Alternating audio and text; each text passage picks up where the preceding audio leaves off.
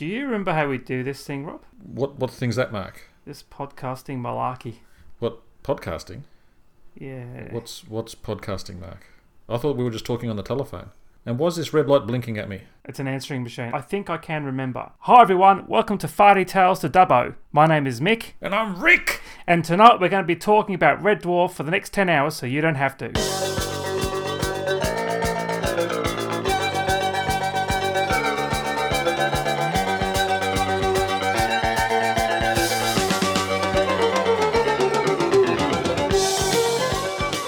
Happy middle of January to you, Mark, and welcome back to all our listeners to the 42 to Doomsday podcast. I'm, of course, Rob. And I am, of course, Mark.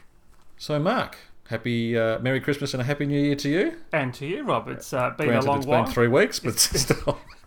I've actually enjoyed the break. Been nice getting outside in the sunshine. yes, no, it's been lovely. I had a, a nice little break from work. Work shut down for uh, 10 days, so visited my family uh, up north and um, had uh, had a nice relaxing time and then, and then come back to work. And as with all holidays, about after about an hour sitting at your desk, you suddenly realise that the holiday glow has departed rather quickly. So we're back into the grind of it here in uh, in Melbourne town Groundhog Day, isn't it?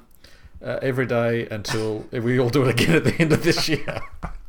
Exactly right, yeah. I had two and a half weeks off as well. It was uh, bliss. And you work for a private organisation. How can you justify that to the shareholders, Mark? I'm one of them, so I justified it to myself. You have to justify it to me as well because I'm one of the shareholders too, mate. So. Okay, I needed a break. no, recharge the batteries and recharge the podcasting batteries. We uh, we had a dinner before Christmas just to plan out uh, 2015, at least the first uh, six months. So we've got some some interesting topics to be discussing over the next uh, yeah next few months at least. Anyway, and hopefully some uh, some more interview guests, but that's for later down the track. Did you uh, watch any Doctor Who over that break, or listen to any Doctor Who over the over the break? As I did for the previous uh, Christmas special, I uh, was on holidays um, and uh, took advantage of my the motel's Wi-Fi connection to uh, catch up on last Christmas. Uh, just like to thank my brother for donating that free Wi-Fi. Hello, if you're listening. Hello, if you're listening, my brother. Yeah, so that was the only thing I watched Doctor Who related. I've uh, I've been following with some interest the the announcements. As a side note, the announcements regarding the Colonel Lethbridge Stewart uh, series of, of books. But no, my, my, my Doctor Who watching solely related to uh, last Christmas, uh, mainly because uh, I've just been busy with other stuff. What about you, Mark? Uh, like you, I watched Last Christmas. I watched a couple of other stories that uh, I'll talk about later. So I caught up on the uh, Toby Hadoke's Who's Round podcast. I managed to uh, clear my backlog of those, doing various tasks around the home. So uh, that was probably the only sort of podcast I listened to. And also uh, the Blue Box uh, Christmas podcast as well, which uh, you featured on. So listen to your dulcet tones whilst peeling my spuds. Some fans must think that the only Doctor Who ep- uh, story that I've ever watched is Horror of Fang Rock because I keep on going on about it. I got that feeling as well. I, I have watched other sto- uh, other stories, people. Uh, it's just that uh, horror. I love horror. What can I say? I love it. Your dinner guest was interesting. I would have personally gone for Beryl Reid myself. Uh, she would have got pissed in the corner and started uh, running around trying to touch everybody up. She's much more Christmassy than a horribly disfigured uh, man in a gimp suit leering at you from the other end of the table over the Christmas turkey. I had to find someone, and he he was uh, Sharaz Jek was the man, or Christopher Gable was the man who's uh, just his features came to mind immediately. Lots of love for the Five Doctors. Well, yes. Yeah, I love the Five Doctors. I mean, I suppose it, it, it does have that celebratory Christmas feel to it, doesn't it? It's the sort of thing that you, you could screen at Christmas and uh, and and uh, and it would sort of fit in with the tone of the uh, the season. Very good. And the Brigadier is not encased in uh, metal, so that's always a bonus. Why do you have to bring that up? Well, it's no longer Christmas, mate. So all my cheer has run down the, the, the sink drain. Is that new book series going to feature the Iron Patriot at any stage? No, no. I've listened to a couple of interviews with the editor, uh, Andy Frankham-Allen, and uh, just I don't want to put words in his mouth, but the disdain that, uh, that, that, that that sort of oozes from him whenever someone asks him that question is very hard to miss. So no, they're not going to be going there. They only they only have the license for uh, relating to uh, Web of Fear and uh, Abominable, Abominable Snowmen. And uh, it'll only be sort of very late 60s before Unit actually comes along. And I've actually had a chance to look at some of the uh, submission guidelines or, or, or uh, excerpts from it, and uh, they're definitely going their their own way in that in that sort of three or four year gap in sort of story chronology. Looks like it's going to be really interesting. Actually, I I don't usually buy uh, um, uh, tie-in books or Doctor Who tie-in books. Not not since not consistently since the uh, the sort of partway through the BBC books range. But I might give this one a go. I mean, obviously the writers that they've got there, uh, Lance Parkin, uh, David McIntee. I mean, these are seasoned pros in terms of Doctor Who fiction and other tie-in fiction. So there's certainly some, something of value there at least. Anyway, and uh, definitely give it a give it a go for the first at least uh, uh, novel. I'm glad they're not touching the Iron Patriot because that clears the way to the animation series on the uh, CBBC channel. Really? Yes. Speaking of plugging, uh, another book anthology is coming out, Seasons of War, starring Yes. the John Hurt War Doctor. So we'll plug that at the end of the show as well. Vast array of talent working on that uh, publication. This isn't the Blake Seven podcast, Mark. no. it could be though. It, it could be. What what would uh, our uh, Blake Seven podcast title be? Avon betrayed me. Blake betrayed me. Avon calling. Avon calling. No. Uh, so we, we've touched on uh, having watched Last Christmas. Look, the reviews are, are well and truly in on Last Christmas, so we won't spend any great length of time on it. Let's try under 10 minutes. I'll put the timer on my phone. And when I say go, you can start going. Me? Do you want me to go first? Crikey. Crikey. Crikey. Stopwatch is on. Me and you got 10 minutes to get through this. All right. Three, two, one, go. Last Christmas. I went into it with absolutely no anticipation whatsoever, and having only watched it once in the middle of the night after a heavy dinner, uh, my thoughts on it are mostly positive. I think it wasn't because I ha- it wasn't I was it wasn't living up to any sort of expectation. It didn't uh, it didn't disappoint me. I thought that the Santa Claus thing was integrated into the story well, so it wasn't sort of this thing that was just sticking out and making me increasingly angry. It was actually it, it did make sense within the story, uh, so I was glad of that. Um, and uh, you know Capaldi was was good, and and um, Jenna Louise Coleman was was good. I mean, they're both very good. We, we all know what the leads are going to bring to the to a particular story. I thought it was a very small story in a sense. I mean, in in the sense that cramped confines of the of the Arctic base, but also it's effectively uh, one extended dream sequence, a nested series of dreams, and it sort of even that has uh, leaves me with the impression of a sort of a confined space. So I mean, base under siege, uh, with uh, with some pretty creepy uh, creatures to be dealing with. Though Moffat leans heavily on his uh, sorted bag of tricks that we've always seen, uh, so there's no, nothing different there. But uh, overall, not clearly not the worst Christmas special, uh, but not the best, but uh, a, a good a good solid episode, I think. What about what did you think? Well, my expectations were quite low. So, uh, like you, I was actually pleasantly surprised. I've actually watched this twice. So, um, yeah, there's bits of Inception thrown in, wasn't there? Bits of Seeds of Doom thrown in there as well. The only thing is that the guests were underutilized, particularly Michael Troughton. And, you know, we shouldn't say Michael Troughton should be the focus because his dad was Doctor Who. Uh, I just thought, like Bill Bailey, he was uh, underutilized, really, wasn't he? Yes, the whole concept regarding the dreamscape and, and everything like that, I think was done a uh, done a lot better in the Red Dwarf uh, Better Than Life novel. I mean those sort of those sort of things, as you say. I mean those sort of things can work really well. I mean Inception didn't didn't make a whole lot of money just because it was rubbish. I mean it's it's it's an idea that appeals, you know. And uh, I suppose on the smaller scale that Doctor Who uh, offers, uh, there's only so much you can do with it. But um, I suppose there was an expectation. Once you realised what the creatures were up to or what they were capable of, you sort of had that expectation that um, it was going to be something like that, where it was all a, a dream sequence, and that sort of takes the menace out of, of what's happening in a sense. Though Capaldi definitely conveyed it to me anyway, of, uh, of sort of the desperation of you know getting getting out of the situation that they'd found themselves in. A couple of friends of mine have got younger children, and they uh, started uh, playing the episode for them, and immediately turned it off when you know Clara on the roof with Santa was saying, you know, you're not real and everything like that. I can understand. I can understand that, that that impulse. I mean, they sort of danced the line there quite finely. I, I thought. Really, I thought they just sort of Moffat sort of jumped over it and sort of slapped kids in the face. Well, he's telling everybody to shut up again, wasn't he? I actually wish they would shut up saying shut up. It is um it is rude. I remember when I was in primary school, I used to say shut up quite a lot, and I was told off for that because it is it is it's rude. It's. Yeah, Should the, that's right. should the doctor be that rude in a show that the kids are watching? Uh, I don't mind him saying it occasionally, but it's getting a bit repetitive uh, saying that all the time. What about um, Danny Pink, the return thereof. Happy with that? Nonplussed?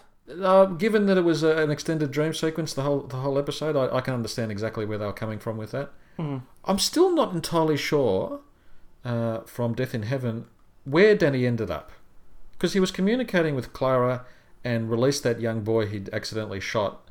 Where where where were they? Was he in actual? Where was he when he was doing that? I don't understand. Wasn't he in the Nether Sphere? Still in the Nether Nethersphere. Yeah. Okay, but then how do you release a physical body from the Nethersphere? I think you should go back and watch it again. Mark, Mark. God bless you. God, look, God bless you. Okay, God bless you. So if you watch it again, then you can tell me all about it.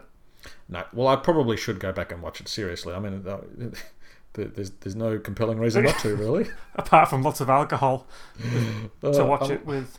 Um, yeah, I don't have enough alcohol in the household to actually No. uh, numb me to the. I'm just looking at a four liter bottle there, but um, it's not big enough. It's almost empty, sadly. If it's all one massive dream sequence, wouldn't it have been uh, great if Capaldi said to Clara and TARDIS at the end, "Oh, thank God that was a dream. I just I had the most crazy dream. The master has turned into a woman, and my greatest friend has turned into the Iron Patriot. Oh, thank God that didn't happen. Well, I'm sure that there are some people out there who are who are clinging on to that hope. Like me. Uh, at the end of the day, you know, I don't lose any sleep over that sort of thing. So Yeah. Nick Frost was good. he was good actually, Yeah. though his role sort of petered out partway through, didn't it? Really? Yeah, I suppose so. He sort of he was there and then he, he wasn't there, except for the tangerines at the uh, at the. At the I've end. never. What what is this thing with tangerines? Is that some sort of British thing around Christmas, or I can't remember getting tangerines. it would have been the wrong part of the year for starters, unless they were getting imported from southern climes, Spain, probably. España. España, yeah. Interesting. On the whole, I mean, it was a vast improvement on End of Time, Time of the Doctor, uh, Widow in the Wardrobe. Vast improvement for me. So yeah, I watched it once with a couple of glasses of cider and uh, was grinning like an idiot when Capaldi was taking the reins. and uh, even watching it on the train, I did have a smile because I was thinking to myself, see, the grumpy old bugger can smile. Well, yes. Uh, just a quick one. The Mm-hmm. um the young girl who did the dance routine uh, through the um the infirmary there. Yes. She's uh, been ta- tapped or tagged or uh, alleged that she may be a replacement for Jenna Louise Coleman. I thought she was being tagged as a uh, new Rani. Well, look, in in this new bright shiny world of 2015, Mark, anything is possible, I suppose. I mean, just that very very brief glimpse that we got of her at the uh, when she sort of woke up, in know, flat, empty, boring, sort of r- rang a little bit of Rose, Tyler for me. Yeah, yeah. Um, I don't know. Do we, I mean, do we? I think we discussed this when Capaldi was cast. Do we really need um, a bright, spunky uh, female companion anymore? Do we? Do we have to have that sort of thing, sort of that stamp on the series? no. So why do they insist? Uh, why do I mean I know why they insist because they want sort of a balance in the cast, but Mm. you know, do do we need it? It's a successful formula, isn't it? Uh, I was watching one of my underrated stories, Mm. and uh, was a, of a, a older companion, and would have been absolutely ideal to be played against a, a youthful doctor. So yes, they've got an older doctor, but they still can temper it with a with a, a fairly mature actress as well. Um, but I suppose they're going for the younger actress to um, keep the kids entertained, and, and I suppose that's their link into the show. We, we live in an age, uh, an entertainment age anywhere where youth seems to be, uh, well, no, youth definitely is flavour of the month. Yeah, So, I mean, that executives, I suppose, TV executives sit down and pour over the, the viewing figures and all that sort of thing, and uh, and see who the demographics are and and how they can sort of um, how they can sort of uh, boost those numbers or massage those figures by you know by putting someone there who's who's appealing. Mm. It work. I understand that it works, but I don't know. Just for variety's sake or storytelling's sake, it, it would be interesting. I mean, it would have been nice to have say Danny Pink in the TARDIS and Clara left behind for one episode, just to see a, a, a different dynamic between between the, the, the lead characters. Not, I'm not saying I'm bored with Jenna Louise Coleman, but Mm. uh, eventually um, they're going to have to replace her, and I, I'm just wondering whether they would feel adventurous enough to go somewhere different. I mean, Big Finish cast Maggie St- Stables as Evelyn Smythe, you know, an older, an older companion or an older actress, uh, and that worked really well. That that, that, pairing uh, with Colin Baker was quite popular. yes, very good. Uh, but you know, I mean, it can work. Uh, we, we all know that you know, uh, with uh, with Harry Sullivan, it, it worked and it still resonates today. And you know, uh, Mark Strickson as Turlough, it's it's it still works. It can work. Oh well, we'll see. They could have kept Danny Pink alive and turned Clara into the Iron Patriot S. Uh, yes, they could have. By the way, 10 minutes and 5 seconds. We've finished our. That's it. Thank you very Christmas. much. Thank that was you. the uh, review of Last Christmas.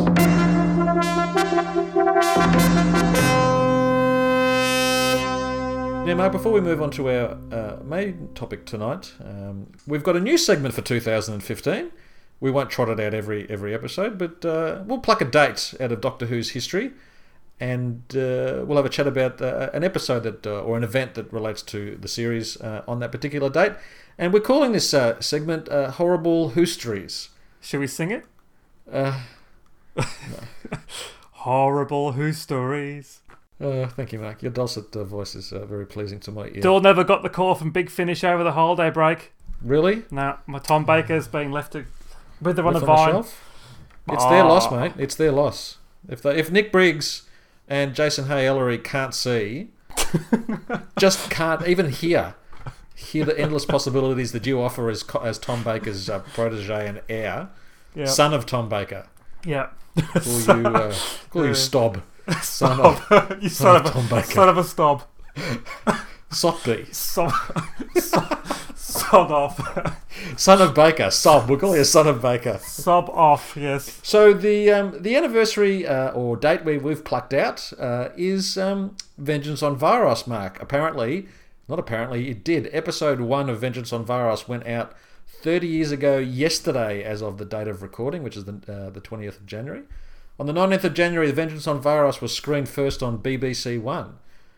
Thirty years, Mark. I can't believe it. And I think it's screened in Australia. I reckon it was about 1985, so December. I remember we were about six to eight months behind UK transmissions back then. It was yes, it was ever thus. It was the same with their magazines and the same with their books. And uh, Yes. there's, there's no there's no point being an, an ex-colonial backwater. I can tell you right now. And it was cut into four episodes for over here. So the Yeah. the episode endings were really quite strange on some of them. Have you in the uh, four episode edition of The Five Doctors? Uh, maybe. I think the end of episode three is Anthony Ainley walking down a staircase. Oh yes, that's right. And isn't it Sarah Sarah Jane falling down uh, a a soft incline Extremely soft. in episode and two, incline. I think, or Yeah. very gentle incline? Yeah, but uh, back to Vengeance on Varos. 30 years, eh? Wow, the, the one that started it all. Started what? Uh, the BBC's even greater disdain towards the program. Even though Jonathan Powell said the scripts were really, really, really well done and excellent, um, obviously he was a lying somewhat. Doctor Who was being readied for its own acid bath, I suppose. What are your memories of Vengeance on Varos? That whole season, for some reason, I have this memory of watching it at my grandparents' house in the afternoon after school. I do remember watching Attack of the Cybermen there. So it must have been on a on an afternoon of a school day. I think my folks must have been uh, away from home and I was being looked after. So, um, yeah, I, I look. I mean, I, my memories of watching it are just sort of you know fragmented images and and things like that. I, I don't know whether I thought that what I was seeing was felt different to what I'd grown up with in the late seventies. Um, but it, it, it certainly did seem different. I mean, the sort of the outside, the, the, the loca- location shooting was definitely definitely different. It didn't seem like it was a bad story or, or, or anything. Did I say outside shooting? Sorry, I'm just thinking about Attack of the Cybermen. I Yeah. apologise. It didn't seem like a bad story. It, it seemed very interesting. Hmm. Uh, I, I think I might have been um, uh, taken up or caught up with the two, uh, the, the man and wife who were sort of commenting on the action more than anything else. Mm. Uh, I mean, and coming away from it, you know, years and years later, I, I think it's probably one of the stronger stories in that, you know, that, that first full Colin Baker s- season. Mm. I can understand why the BBC might have sort of looked at it askance. Um, but I mean, a lot of myths have grown up about it, particularly about uh, the Sixth Doctor pushing that uh, guard into the um, into into the acid bath, but uh, which is a furphy of the highest order. But uh, no, I, I mean, I uh, looking back, it's a, it's a very it's a strong story uh, in in that season. Uh, what did you? What were your memories of it back then, thirty years ago, Mark? My main abiding memory of uh, Vengeance on Varos in season 22 was uh, we got our first video recorder. So it was the first sort of uh, Doctor Who I was taping at the time. Mm. Did you keep the tapes, or did you have to record over them? No, I actually kept the tapes, but I had uh, three hour tapes. So what I had to do was to um, try and edit uh, the cliffhangers together. So I was doing my own versions of TV movies. Some attempts were successful, some were bloody horrible. You weren't editing on the fly, as it were. Yes, I was. Yes, Oh, was uh, editing on the fly, trying to yeah make my own movie compilations because uh, tapes were very expensive back then, if I remember. My first experience of watching Doctor Who that had been recorded off the telly was a cousin of mine. This is the infamous cousin who bought 20 Target novelizations in one hit. He taped um, the, th- uh, the Five Doctors. Hmm. And I remember being around there uh, shortly after the first broadcast. And, you know, it, the image looked very good. And then coming back, I think, six months later, and there was just a snow of dropouts and, and all that sort of thing. Uh, it very, I mean, it was it was a good, t- great time to be a fan. Obviously, I mean, you were probably in the later on in that decade, you're in the heartland of, of fandom here in Victoria, where tape trading was all the rage. Yes, it was actually. Yes, I think it was one of the main suppliers. To the UK, Uh, both ways. yeah, to the UK and, and getting stuff back. Uh, Oh, lovely. Yes, memories, memories. But my vengeance on Varos. Yes, um, I don't think I can remember being overly upset about uh, the Doctor's portrayal, or thought it was a fairly solid story. Uh, What sort of struck me was that what is this? What was the obsession with old men in nappies? Because in Vengeance of Varos, you had these two old guys jumping out in nappies, and the season before you had the Awakening, where uh, this apparition that the Malus had conjured up was another old man in nappies. So I didn't understand. Was there some sort of story arc happening? Sort of uh, Eric Saward was putting the uh, the nappy arc in place. Well, maybe I don't know. su- I suppose nappies are better than loincloths, and you know, yeah, loincloths flap around, and uh, you know, it may cause, may uh, may demand a, a reshoot of that scene if something you know other than the loincloth cloth is seen flapping around. So embarrassing. But so I just remember that the TARDIS scenes at the beginning just went on for ages and they're all arguing. And, and Andrew Cartmel points out quite rightly it's just neighbours in space, you know, and Mm. it just took ages for the action to, to get going. And that was that was a, a result of the obviously the, the, the switch to the 45 minute format where mm. they had the extra time to breathe, but they just really concentrated on lack of character development really between these two characters who really couldn't stand the sight of each other for most part. I, I don't. I, yeah, I don't think they had a real handle on the format and No. how to structure a, a,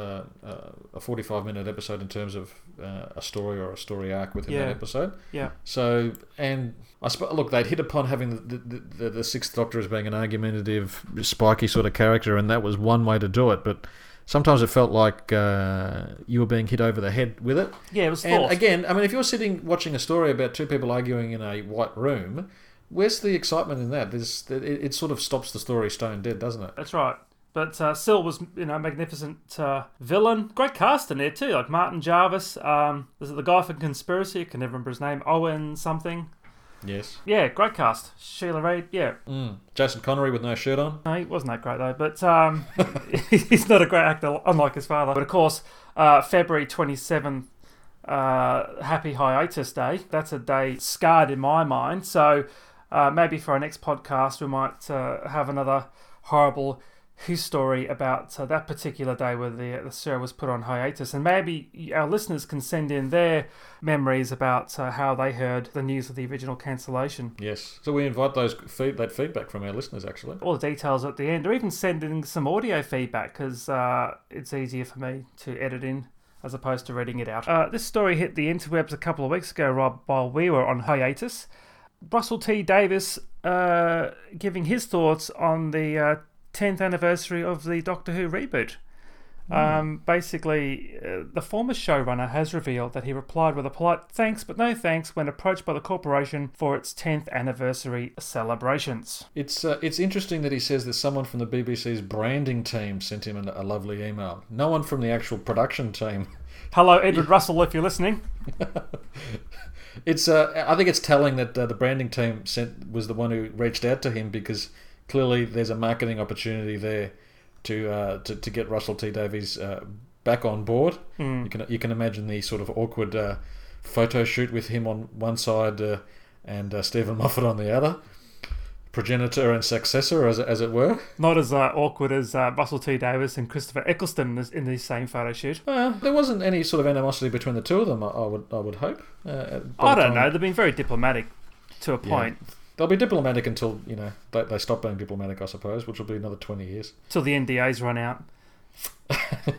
Yeah, Moffat says it's time for the show to settle down and move forward after the 50th, which I actually agree with. Did Moffat say that or Russell said that? No, actually, Moffat said that. Speaking he at the world too. premiere of the last series, Moffat agree, appeared to agree, suggesting it was time for the show to settle down. Yeah, well, that sort of scuppers our thoughts last year about uh, the possibility of uh, them celebrating uh, a 10th anniversary uh, of the show's return.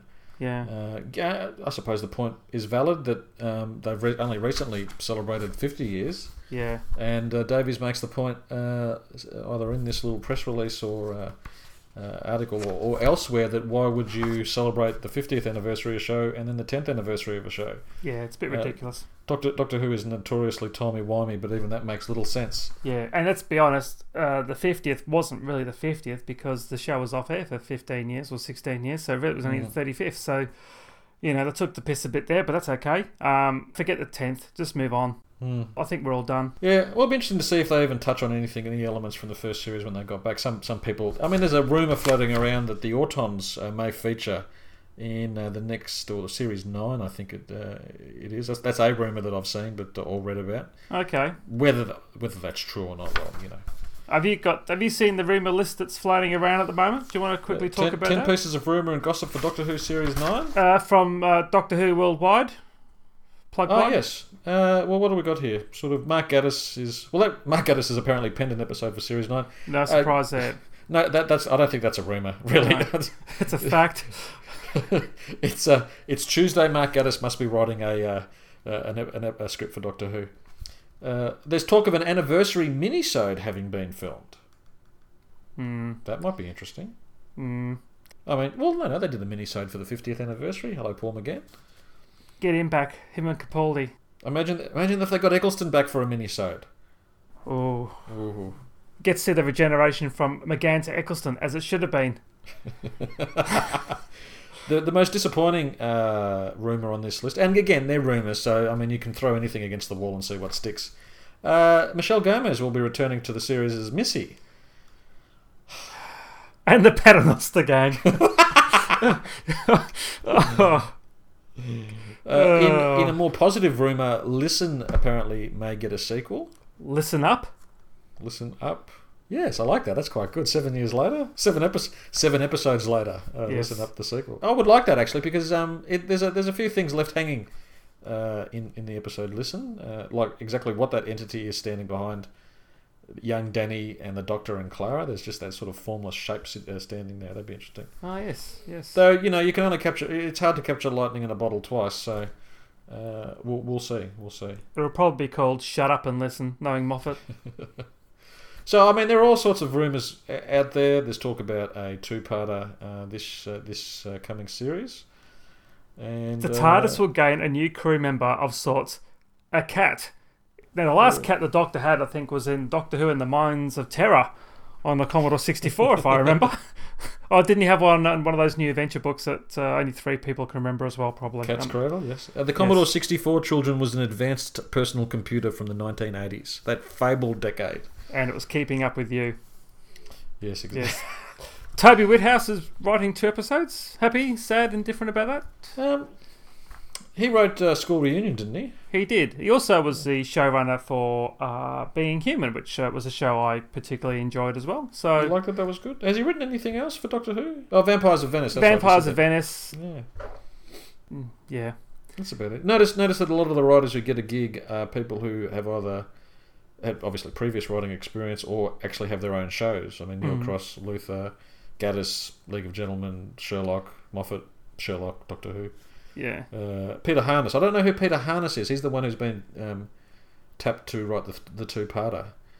I suppose I could Google his name, but that would actually require effort. So Yeah, exactly. um, we'll just move on. But they're, they're the rumours that are swirling uh, around the world. mm. Um, there was uh, actually, and the value of rumours it can be borne out by the fact that Charles Dance was tapped as being uh, the master uh, about this time last year. What happened?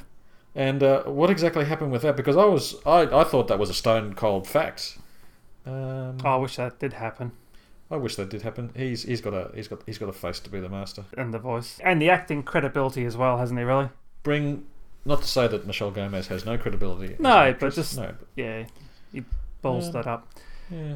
Oh, the series will feature the hunt for Gallifrey and the return of the Time Lords. Yeah, Yeah, yeah. Bit obvious, isn't it? fair enough. You'd, well, I mean, you'd think that Moffat would want to do that on his watch. Uh, is he expected to stay on past series nine? I would expect that this would be his last series. But would he go with Capaldi? No, I think Capaldi is going staying for three years, isn't he? I, I've always said this: a showrunner can only do uh, the the show for a certain amount of period before they get hooed out, uh, and I think he is coming close to that, in my opinion. It's it's it's funny. I mean, you, you see American shows and they have their own show showrunners, like Vince Gilligan did uh, Breaking Bad, and they're they're they're, they're with the series for you know Forever. six or seven years, Yeah. and you don't and you don't get the sense. I mean, these are the very good series, obviously, and these are Mm. these are. You don't get the serious sense that they they burn out um, as quickly as we think Moffat might have. But did you see Vince Gilligan going on the Breaking Bad World Tour and, and then those sort of extracurricular events? No, No. no, no, that's true. He, I suppose, knuckled down and, and, and wrote a series or two. Yes, with a decent story arc. Look, you know, we, we, we, we do berate Steven Moffat occasionally, uh, probably more than occasionally, but we, we do also acknowledge that he can write. He can write good Doctor Who episodes. I mean, Absolutely. Listen, listen was definitely one of those. Was a highlight of series Mm. eight for me. It's just, and we've gone, and this is old ground, so I apologise for bringing it up, but I, I just think uh, the the the uh, slaving himself to sort of the idea of having an arc, uh, running through a series, and then sort of being constrained in that way, is is damaging for his creatively limiting for him. Um, and if he was to ever listen to this episode and was probably just screaming abuse at me, fair enough. I don't know what I'm talking about, but I, I don't know. Just uh, look, we can go over old ground, so let's let's not. Let's yeah, not. I think you said it very eloquently a few podcasts ago. Banging your desk. Just tell a story, Steven. Let's have an adventure. I actually have those words tattooed on my uh, Ass. uh, rump, Rumpity bump bump Rump. bump. rumpity, rumpity. Bit of bad news uh, came through as well that uh, Fiona Cumming, uh, director of four Peter Davison adventures, died. Um, that's a bit of sad news actually because I think uh, she gets overlooked with the Peter Grimwades and Graham Harpers of that uh, particular era. Uh, the four stories she did uh, were very well directed episodes, and in fact, uh, probably some of the highlights of the Davison era. I've just had a thought. Have all the directors who've directed a uh, first story have they all passed away now? Uh, we're just talking classic series or new series? Classic series, yeah, classic series. So who did Power of the Daleks? I think Andrew Morgan's still alive. Is he still with us? Yeah, with uh, the Rani. Well, career wise, he might not be. Uh, Christopher Barry died from Power of the Daleks. Um, Who did Spearhead from Space? Derek Mar- Martinus died. He's dead? Dead. Chris Barry did Robot. Fiona Cumming did Castrovalva. Peter Moffatt did Twin Dilemma. Dead. Um, Andrew Morgan still alive. Uh, Geoffrey Sax still alive. I'm calling the McGann movie. It's classic as well. But um, okay, so yeah. two. yes, So hmm. uh, that just popped up in my head while you're reading that out. I wasn't reading it out. I was actually recalled from my brain. Yes, well, you are a um, a Doctor Who font of information. Well, this actually ties into uh, another thing that I heard on a podcast a couple of weeks ago, the Who Wars podcast uh, with Rob Irwin. He talking about the fact that um, you know us old classic fans can recite the names and uh, key facts about the series quite uh, quite easily. But when it comes to new series facts and figures and, and, and things like directors and writers, and I know me and you do struggle with this, uh, I can't remember half of them to save myself. Here's a bit of a exercise for you. So you name me uh, two or three classic era script editors. Oh well, Whitaker, Holmes, Dicks, uh, Saward, uh, that young fellow whose name escapes me, but he has the glasses and he wrote um, Cartmel. for the M- Cartmel. Yeah. I mean that's that's that's that's fairly easy. You've got those. Now, I what could about do that standing on my head. exactly? And you are. So, what about Yes. new series uh, script editors? Can you recite any of them? Well, the only one whose name I can remember is Gary Russell, but effectively the script editing role has been reduced of- apparently to photocopying the scripts and handing them out at the, uh, the tone meetings, isn't it?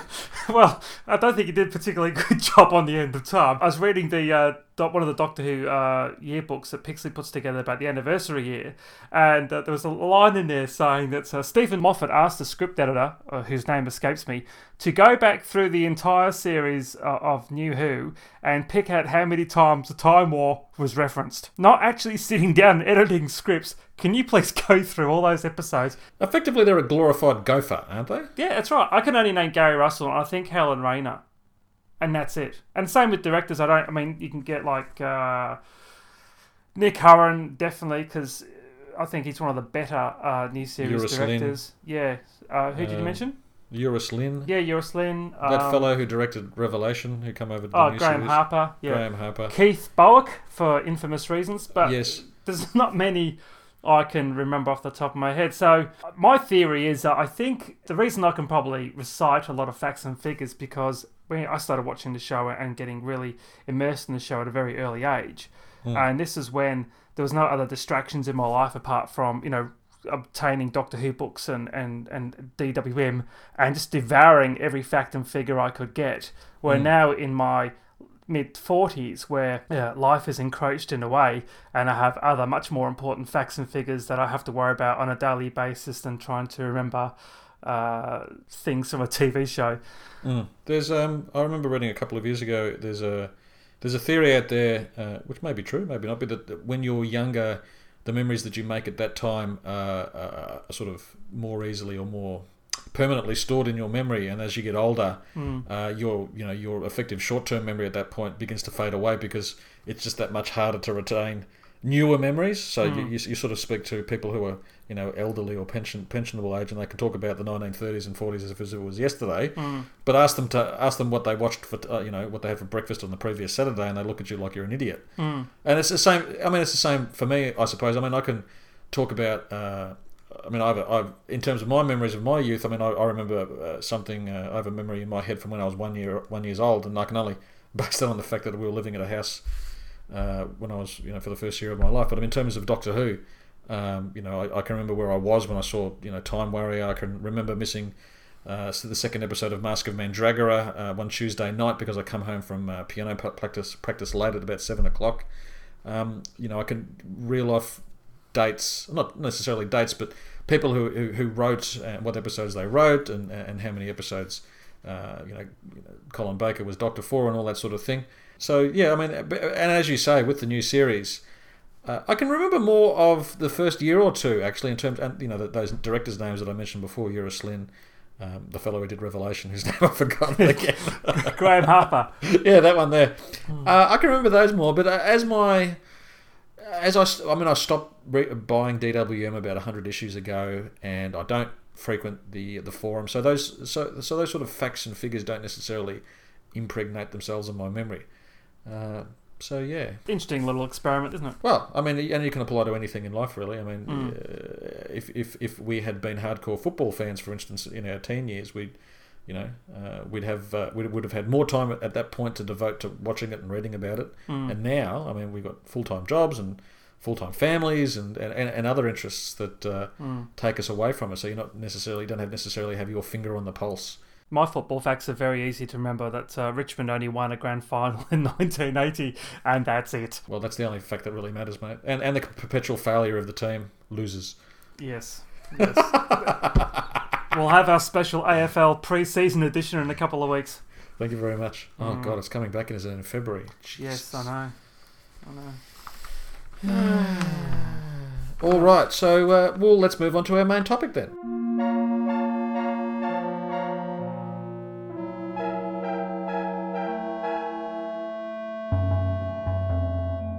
And as has been promised since the beginning of the episode, An hour ago. an hour ago, our topic for tonight, Mark, is uh, just to chat about the underrated stories of Doctor Who.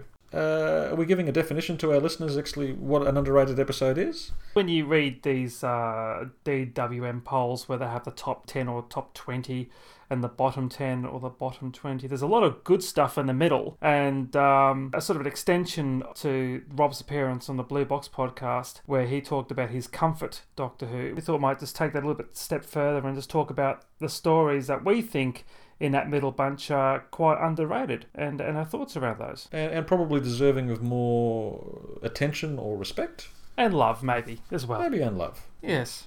So, Mark, uh, you want to kick it off? My number five is the end of time. Only joking. Uh, no, I wouldn't do that. Uh, my number five is actually This might be a bit of a shock for you and maybe our three listeners. Uh, Mind Warp. Well, when I did see your list this afternoon when you sent me the running order, Mm-hmm. I did almost fall off my chair at work. But uh, Again. Having a think about it, is having, having a think about having had a think about it, I uh, sort of coming into your th- thought pattern there, Mac. Tell us why. Because it does have its detractors. Look, it does have its detractors, and and must admit, I watched Trial of a Time Lord a couple of years ago on DVD, uh, uh, sort of in one uh, one big stint over over a couple of days. I realised that it sort of um, miraculously hangs together fairly coherently. And I know Mind Warp gets, as you said, uh, criticised for not being so coherent. It was a lot different from the Mysterious Planet because Mysterious Planet is quite lightweight, and Terror of the Vervoids is really lightweight. And I just think in that season, it just sort of sticks out because it's trying to do something slightly different. Look, it's not particularly well directed by Ron Jones, who's not the most uh, ambitious director on the series. It, it just kept you guessing. And, you know, anything with Brian Blessed's good enough for me. I would counter that by saying I think the only thing really wrong with Mind Warp is Brian Blessed. Oh, really? I had the privilege uh, over the Christmas break of watching uh, Flash Gordon. It was on the telly. TV, wasn't it? Oh, yes. it was, mag- oh, it was fantastic. absolutely magnificent. I watched I watched part of it, and uh, I did. Uh, I was actually I was watching it mainly to see Brian Blessed, and he was fantastic in that. But that suited the pulpier. Uh, Tone of that film. fl- pulpier tone of Flash Gordon, and deliberately so. I mean, he's, you know, it, the performance that he gives there is is exactly the same as in Mind Warp. It's it's it's astonishing that he didn't change it one iota. No. Where, but where it works in the uh, in in Flash Gordon, it doesn't work in Doctor Who, and it doesn't work in this particular story because it just every time he appears, his bombast, his his, his shouting, his uh, you know, you just basic, basically the over the top nature of his performance takes you away or takes you out of the the sort of really serious tone that Mind Warp Mind Warp develops. Um, but I would agree with you. I think Mind Warp is underrated. I think that there's there's plenty there to offer, even aside from the fantastic ending where um, where Peri dies. And Axel socks off. Uh, that twenty or thirty seconds. Hmm. What were you doing for the last eighteen months? Uh, Oh, it wasn't her What were you asked to do for the last eighteen months? It was the material she was given because you look at her performance in Caves. Now, you're right. You're right. It's just the way you know. Unfortunately, the stuff she was given. And Crozier, um, what was it, the actor's name in that? Uh, Patrick something. Oozes uh, evil menace, and you know the way he, he's just sipping a cup of tea, doing all these brain experiments. It's funny because he's sort of um, he's in the same mold as the Rani. He's he's not evil as such. I mean, well, He's just doing was- a job. I'm about to compare him to, doc, to Dr. Mengele. Mengele was uh, evil, of course, Hmm. but I mean, if you'd asked Mengele, apart from his hatred of the Jews, he would have said that he was doing experiments, which I might say the Americans took up uh, after the war and used uh, to assist them with their uh, their uh, their space program, apparently. But that's by the by. Um, I've just traduced the American government. That's all right. Yeah, no, I agree. Mind, Mind Warp is, is fairly uh, underrated, and, and yes, there is. He's the sort of male Rani, um, Crozier. Hmm. I think the whole saga about the, the making of that of that series and, and the way that uh, Mr. Saward stormed off and threw his toys out of the pram has sort of tainted it. I was just thinking if I was if I was going to be showing uh, a classic season to my kids, I I, you could, I mean I might some people might accuse me of child abuse, but I, I could actually sort of put on Trial of a Time Lord for them because it, there's it, there's a lighter tone to it that from the previous season, and there's plenty of color and movement and interesting things going on, and I think they're sort of old enough now to sort of be able to cope with what happens to Peri at the end of Mind Warp. I don't know. There's just there's a there's a bit of there's a bit of fun and, and, and childlike uh, entertainment there in that particular season. I think you may as well put on season 24 if you're looking for that. To, to, to Mm. I don't want to scar. No, see, that's when child services will break down the door and drag me kicking and screaming away from my beautiful, beautiful family. So I think though uh, season 24 would be, uh, I suppose, a better starting point than, than season 23. Um, what about the cop out of Peri's death though, where the Walt Disneyed it and said, "Oh, she's alive and living in Scunthorpe somewhere with uh, King Yrcanos as a wrestling manager." um, well, Mm. uh, lost their bottle. Uh, weren't hard enough. Uh, blinked. Blinked. I think is the word I'm looking at. Mm. Yeah, I, look, I don't know. I mean, even the sort of the, the rosy tint to it, and the sheer impossibility, or you Mm. know, of her uh, sticking with Yrcanos. Um, Uh, no, but I mean it, that sort of leads to uh, the big, big Finish audio, uh, Peri and the um, Par- paradox, Paradox? something like that. Yeah, I heard Yeah. that. That's quite good. That one. Was And that quite sort of it, it sort of yeah. No, that's very good, and it sort of pivots off uh, off off Mind Warp in a sense. Yeah, but uh, Hmm. Christopher Ryan and uh, Nabil Shaban's interplay as Sil and Kiv, uh, especially when they're sort of sitting together and just having a whinge. Uh, I think that was me and you at, at that uh, restaurant a couple of weeks ago. That's uh, that's uh, uh, Philip Martin having uh, sticking the knife into capitalism. I think there. Yes, yes. But Mind Warp, give it another go. What about you, Rob? What's your number five? Look, I'm going to go with um, a story I think is sort of overlooked uh, in its season. Um, it is uh, it's overlooked for probably a, a, a couple of reasons. I'm going to go with Invasion of the Dinosaurs.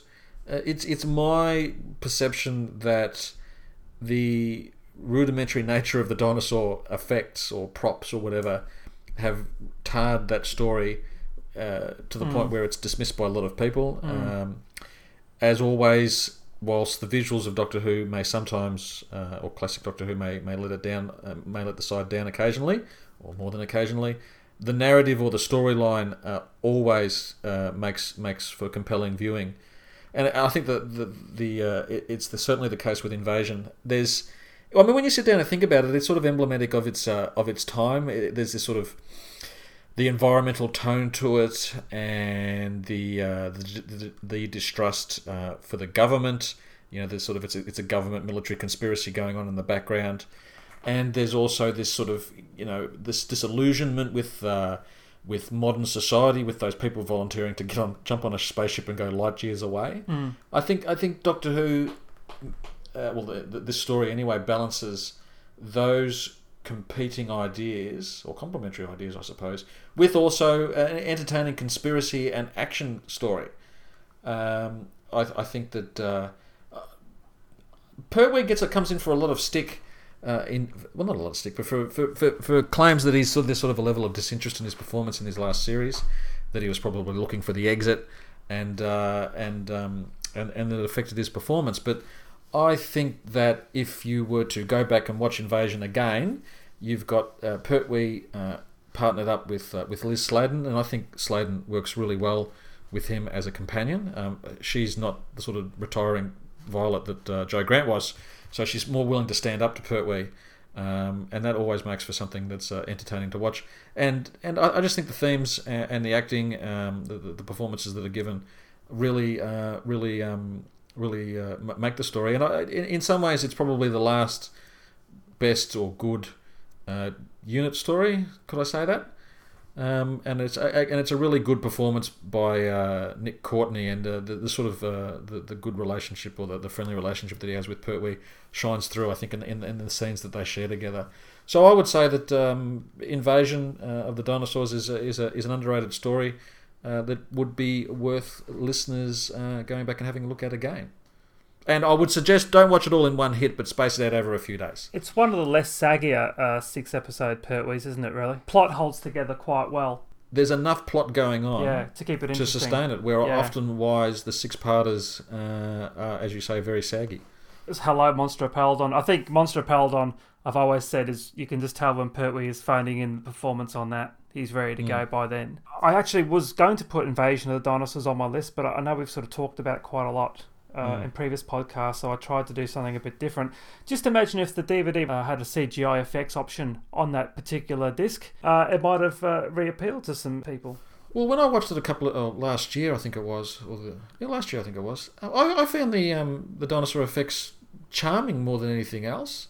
I mean, you- you've just when you sit down and watch these things, you've got to understand that these are stories that are forty years old, forty years plus, and if you're not willing to give the production team, uh, you know, a level of credit for the, at least their efforts, then you're, you're not you're not sitting down and watching the show with the right mindset. Yeah. This is tea time viewing on a Saturday night for kids and, the, and their parents Cheap and cheerful. cheap and cheerful, and it's just a lot of fun. And if you can't sort of gently smile at what you're saying about the dinosaur effects, well, you're not really. What are you watching Doctor Who for, really? Especially classic Doctor Who. Exactly. The effects aren't there to drive the plot. They're there to try and enhance it. And sometimes it works. Like, you Mm. know, Terror of the Zygons, you look at the effects on that, uh, superb. And sometimes Yes. they don't work. But you know what? They had a crack. That's it. That's it. the BBC's uh, industrial tinsel and cardboard department. I mean, God bless him. God bless him. No, exactly. And I mean, these stories are, are memorable to us because now because they were memorable back then, and you know the dinosaurs are part and parcel of uh, what I think you know makes um, makes Invasion of the Dinosaurs a, a must watch for any, any any newcomers to the series. Number four. What's your um, next uh, story, Mark? My number four is Greatest Show in the Galaxy. Ooh. A McCoy, would you believe? I'd, I no no I'd say that there's there's there's a, plenty of uh, rewarding viewing in the McCoy era, but why what why is Greatest Show underrated, Mark? Uh, it gets overlooked, I think, with the uh, brilliance of Remembrance and the sheer awfulness of Silver Nemesis. And uh, Don't pull your punches, Mark. All right. oh wait, because it is bloody awful. Again, I watched this again on, on DVD when it came out in in five point one. And I absolutely loved it. I think because time had passed when I hadn't watched it many times during the intervening years where the show was off, and I really sort of bypassed the McCoy era quite a lot because of just I just didn't enjoy it particularly uh, at the time.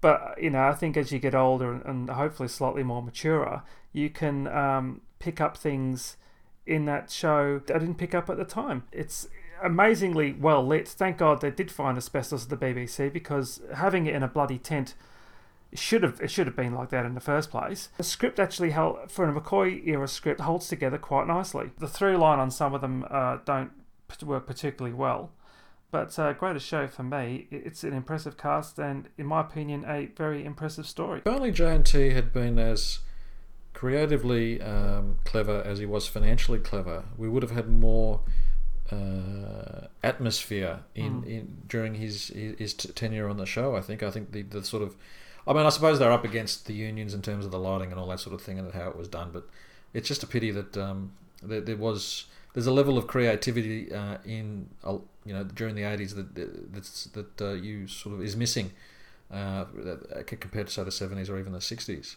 It's I mean it's interesting the greatest show. I mean even at the time I remember reading reviews that um, there's a that people picked up on the sense that there's a meta narrative going on there that the, the, the story is uh, is a reflection of the uh, of the audience watching it and um, and even you know the the youngsters or the hipsters today uh, who who sort of live in a postmodern ironic world of storytelling uh, would could come to this story and actually you know pick it up straight away and I think they would uh, they would enjoy it at least on that level but it it's it's one of those things uh, one of those stories that is that's sort of rare in um, in 80s Doctor Who. It, it, it's creepy. It has that creepy sort of tone. And as you say the lighting and the tent uh, cer- certainly uh, add to that or contribute to it. And, and, and the performance especially of the ringmaster Yeah. uh, do- does um, does contribute uh, in that regard. So the Whiz Kid was, uh, you know, allegedly JNT's crack at, uh, and and Stephen Wyatt's crack at fandom, and I remember the the small uproar at the time.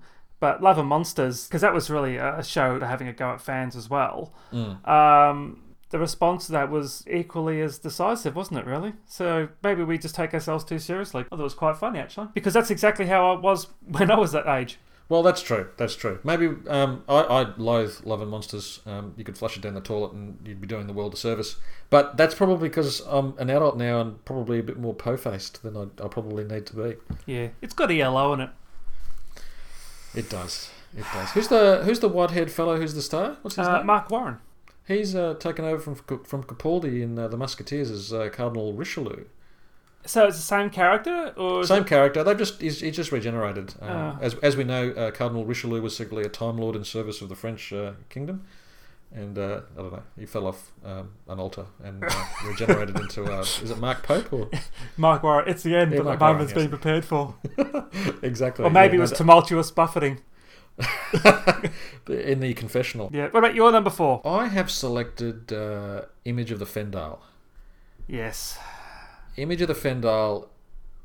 I love Image of the Fendahl. I think uh, I think it falls into the underrated category because it's it's sort of in that transition period between Hinchcliffe and uh, and Williams, and um, it, uh, it it it misses some of the attention that it, it that it should get. I mean, I, I love it because um, as I as I love horror, it, it horror Fang Rock. It, uh, it it has that sort of uh, that occult overtones. I mean, if you look at the story, it is it is uh, in as much as anything else, it is uh, it's science versus the occult, and it's that that's a, it's that intersection of those two areas that is sort of typical of seventies seventies television and seventies uh, and seventies horror movies. I mean, if you look at say something like the Stone Tape, which is a soup, you know, Nigel Kneale's. It, I would urge people to go out if if they like Image of the Fendahl, go watch the Stone Tape. It's that it's that mixture of scientists and the occult, science versus the occult, and and, and sort of how people how, how it how it leaches into into our world. There's a there's a there's a Quatermass feel to it again. You know, you can go back and watch Quatermass in the Pit and gets much the same vibe as Image of the Fendahl.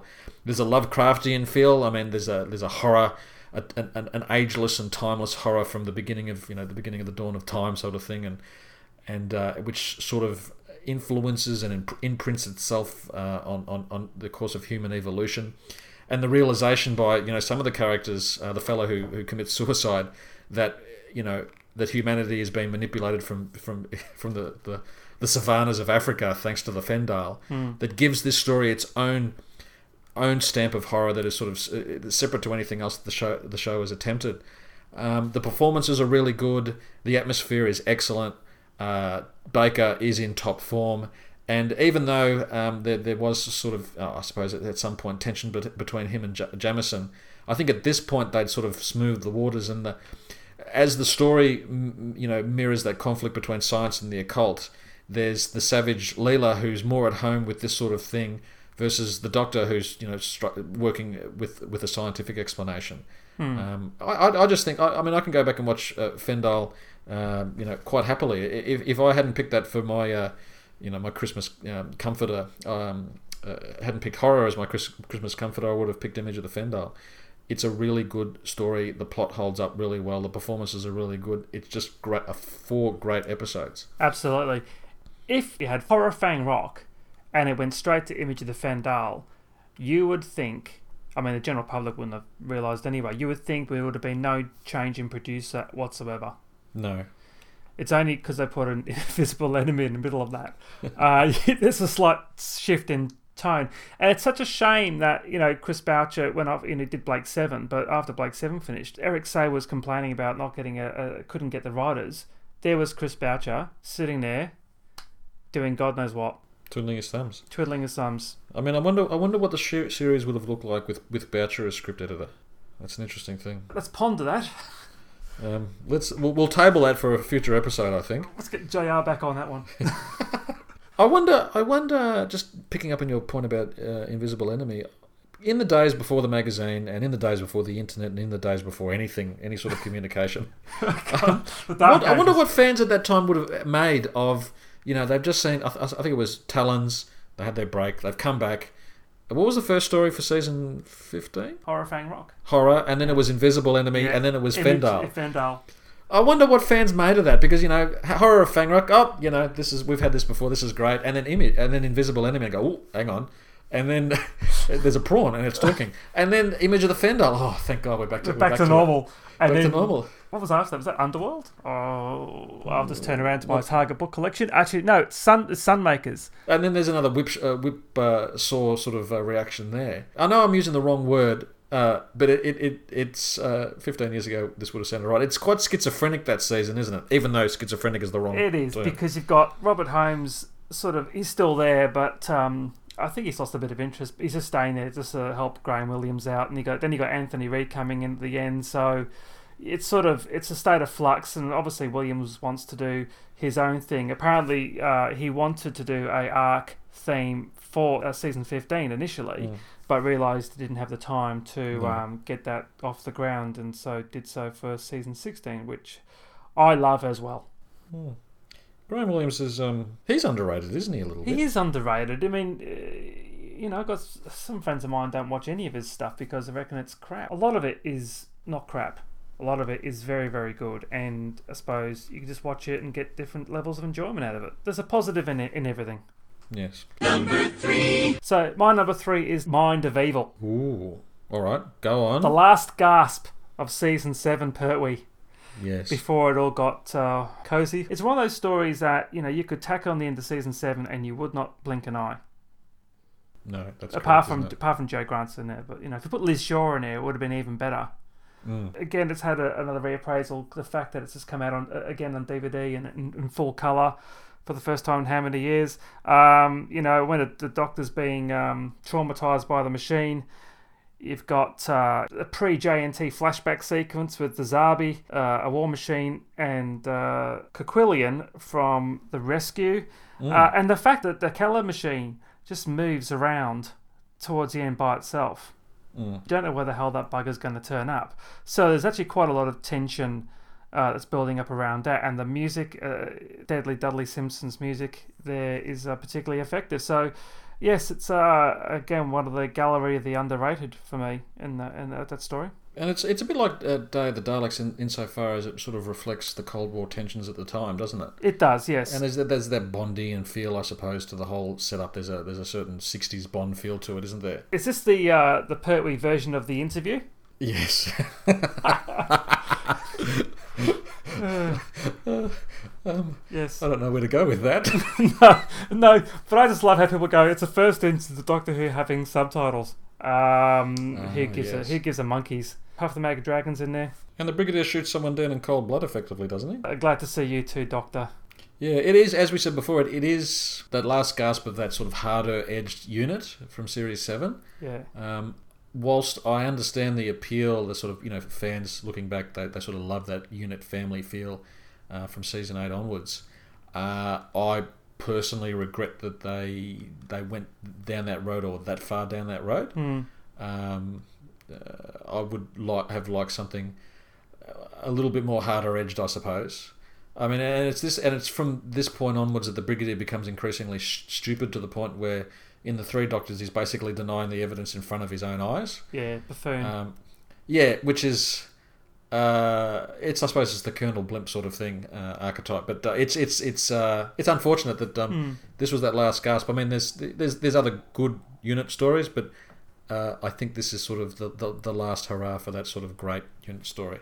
And every time Earth tries to do a peace conference, it gets uh, scuppered somehow, either by the you know the Keller machine and the Master, the first attempt, and the Daleks and Day of the Daleks as well. I need to put that down on my list as well. Day of the Daleks. You think that's underrated? Yeah, I do. Yes, uh, yeah, I love uh, Day of the Daleks as well. Uh, some great direction. Timothy Combe. The fight scenes are pretty good. If I had to choose this between this and this and Ambassadors, I'd definitely go for this because it's six episodes. It's probably the right the right length. Maybe it could have been reduced to a, a tighter four parter, but um, yeah, Ambassadors it does sag a little bit, but um, yeah, it's a it's a good one. I like it. I think a lot of six six episodes could be uh, cut down to four. If you look at if, yeah, if you look at them now, you could probably uh, re- do. A, is it one if anybody's done a fan edit of uh, six episodes down to four, and Yeah, like a fan of menace? possibly. There Yeah. are people are out there who would do it, except for the Seeds of Doom, which is is magnificent at six episodes. Yes. Yes. that's definitely underrated. Did I get the high um, polling in the last DWM? Seeds. Yeah, Uh, I thought it'd be it- top ten, surely. if not, I want I want I want those numbers. I want the votes counted again. I want a recount. While you're talking about your number three, I'll dig up that DWM fiftieth and see how we go. I was wrestling today with uh, two stories uh, from the same season. Uh, they're both Davison stories. I, I, I at first thought I, I was going to go with Mawdryn Undead, Hmm. uh, but in the end, simply because of the impact of the visual uh, or the visuals, I went with Enlightenment. Oh yes. That is a story that I think has been sort of left by the wayside um, uh, by a lot of a lot of fans. I think that it's it's it is visually rich or lush. Certainly, Lynda Baron's cleavage is very lush. Miss Um, Gladys. But I- I, I mean, I think I think in, in a in a decade that some some people regard as being creatively stunted, I think that the uh, certainly the the build up to the cliffhanger in season uh, uh, in episode one Hmm. is probably one of the, the best sleight of hands the series has ever uh, ever has ever undertaken. Hmm. Uh, that, that that visual at the end when they realise that they're actually out in space uh, is, is is is truly wonderful. I, as I said before, I think production wise, the episode really um, really strikes a, a, a, a high note. Uh, that there's the banquet scene from memory, um, which it looks really, particularly looks really wonderful, and you have uh, Janet Fielding uh, dressed up, you know, in, in the gown and all that sort of thing, and, Yeah. and, and of course Lynda Baron, of course, and all and all that. But uh, it, it looks, you know, sumptuous and, and on, on a pretty strict budget, it uh, visually it's it's a really good episode. I think there's the the, the higher the, the the meta narrative going on there. There's the um, the Eternals, um, you know, combating against each other in in this this race through uh, through space, which um, is is, is a very interesting uh, angle to take. Uh, again, these um, these uh, these creations, these beings who in, in and of themselves are uh, uh, lack material bodies and, and lack lack emotions, sort of coming down and uh, to, to our level and and engaging in, in emotional pursuits in anger and, and, and lust and, and, and that sort of thing and competition. Um, I think it I think it rewards on that level as well. But I mean overall in, in a in a in a season that um, sort of uh, was a backdoor 20th anniversary episode or celebration, I think Enlightenment is underrated. I think that it is uh, a well written, well acted acted episode or story, and I, th- I think uh, it, it's something different for the, show. It, it's a sort of different tone to the to the to the show that it, very sort of rarely uh, entered into, and I think. Uh, the the crisis that was that sort of gripped Turlough, and you know they had to kill kill the doctor and and the end at the moment where you know the, the decision to accept or spurn enlightenment uh, is is a is a sort of a, pivotal moment. And I think it echoes the last episode of Armageddon Factor, where the Doctor is sort of you know he he he uh, he could away, you know yeah. own the key to time himself, where mm. you know and enlightenment is on offer here similarly. So mm. there's a there's a similar echoing feel there as well. And I I mean I just I think it's a really well told, tight little story, and um, I think it I think if people were to watch it now, they would be pleasantly surprised by it. When the news came through that Fiona Cumming died, I was. Uh, I thought, oh, I wouldn't mind watching one of her Doctor Who's, and the one I would have gone for if I had the time to actually sit down and watch it would have been uh, Enlightenment. The guy who played uh, Marriner, he was particularly uh, spooky uh, in that show. Christopher Brown, I think his name was. Yeah, how he was sort of uh, almost stalking uh, Tegan in a sense, wasn't he, mm. on the internals? Yeah, there, there, there mm. is that sort of. There's an undercurrent there, isn't there? Yeah. Um, yeah there's, I mean, on the one level, you can sort of say that there's a sexual undercurrent, of course. I mean, there's a man interested in a woman, but there, there's on the on the sort of higher level, there's a this godlike being mm. Trying to comprehend this bundle of emotions, this mortal with these these, these emotions, and um, I suppose that's as far as the series could, could go in, in that time slot back in the 80s. But um, I suppose if they did it today, it would be a bit more, well, it'd be more overt and probably a bit more ham-fisted as well. They'd, they'd, they'd sort of, you know, make it gl- glaringly obvious what it is, and, and the companion, the, the, the, the human companion, would find themselves uh, in a position where, and, yeah, yeah, and they'd be teaching them, you know, the the, the nature of human emotions and uh, you know yeah. that sort of thing. But yeah. I, I, think sometimes the lighter touch works, and and you're right, it does. It, there is that aspect to it uh, in Enlightenment. Season twenty is a season for the most part of mediocrity. Uh, it starts off with a dull Arc of Infinity, Ooh. starts to rise up with uh, Snake Dance and uh, Mawdryn. Terminus again is a great idea, but just flat as uh, this, and then this strikes up, and then you have another flat, uh, uh, unofficial season ender with King's Demon. So um, Snake Dance, Mawdryn, and Enlightenment are certainly the picks of that season for me. It's a very oddly paced way to do it to end a season with a two two parter. Well, it wasn't supposed to. Was it was supposed to end up with res- uh, Resurrection? Oh, yes. That's right. Uh, yes. or, or, as it was called then, The Return. But um, a BBC strike and a fallout over a uh, lunch date um, scuppered. That. Very much. Number two. All right, Mark. So that was my uh, number three. What's your um uh, number two? My number two is the Pirate Planet. Ooh. Again, going back to Mr. Fibula. Mr. Fibula. Is Mr. Fibula? Yes. Uh, mm, we'll yeah, go with that. Yeah, we'll go with that. Douglas Adams, when he was. Uh, I mean, look, there are parallels between Pirate Planet and, and Hitchhiker, mainly because they're writing both at the same time. But when he uh, was, I suppose, being held in tight rein with uh, with uh, Anthony Read's uh, script editing, I think this, this story is certainly. Um, has a lot of ideas, and the execution on most of them does pay off. Um, the, the Key to Time series is, I think the whole thing is underrated to a point. Yeah, some really great ideas in there. And Tom Baker, I think, you know, you mentioned before with uh, Image, he's still quite dark. And I think, you know, in season 16, he was starting mm. to loosen the brake a bit on the comedy aspect, but still was he could still do the dramatic turn. So when he's he's losing his rag with the with the pirate captain and saying appreciate it, appreciate it, he could still turn it on a dime and still give you the drama. Where you know season seventeen, basically the handbrake had failed, and it's it's the car's going towards a, a deep ravine with no way of stopping it. Do you think that if, if Baker was in those later years was given a decent script, he, he would he would uh, rise to it, say like in City of Death. But if he was given something that he didn't think was up to much snuff, he would just you know like say uh, the uh, Nightmare of Eden.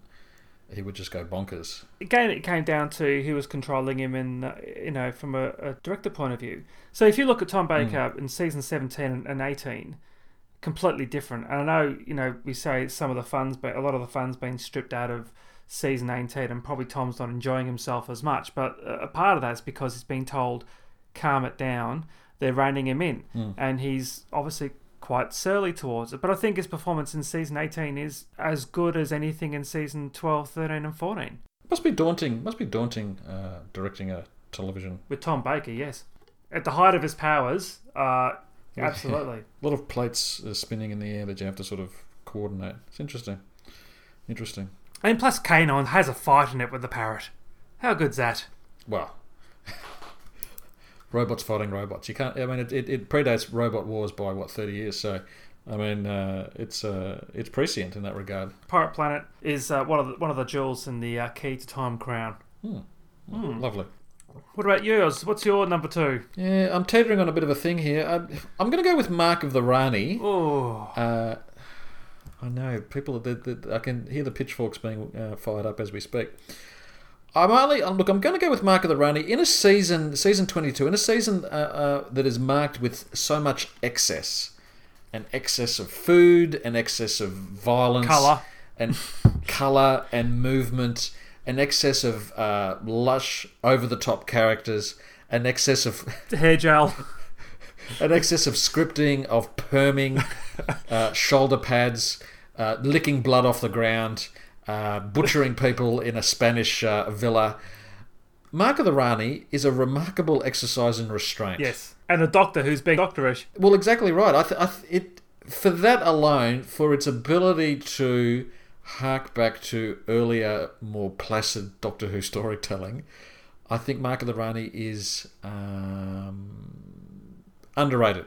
I think that one. I mean, one of the hallmarks of the story, one of the one of the things that really did differently was, of course, uh, the Rani. I mean, we mentioned before that she's a, a dispassionate, amoral uh, uh, scientist who's more interested in the experiment than than, than the test subjects.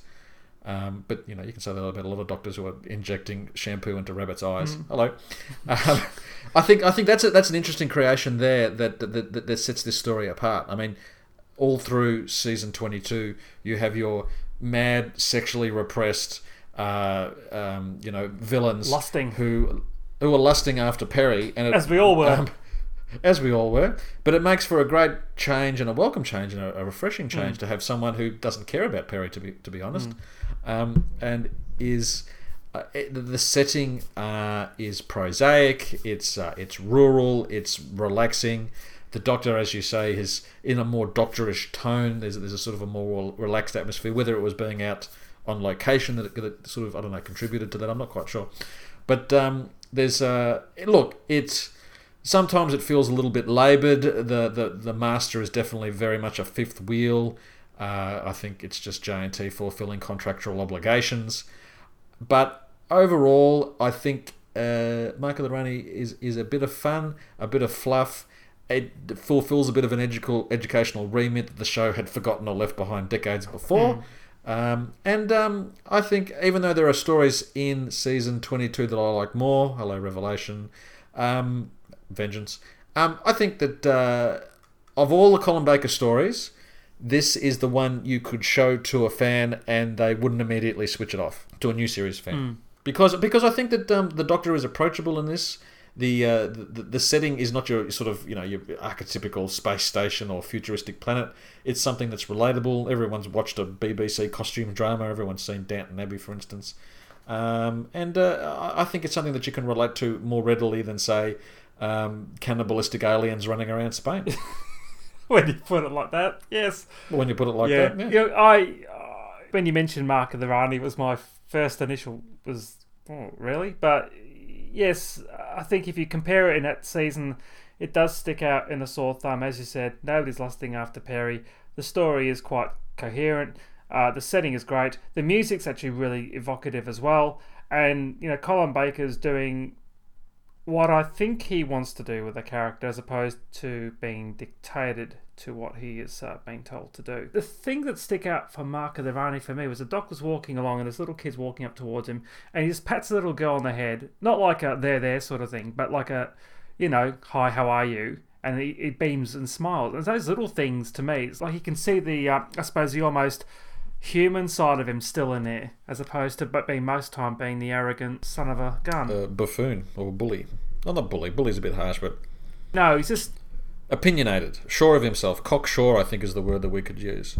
Paulie's he's trying to do the same thing, Mm.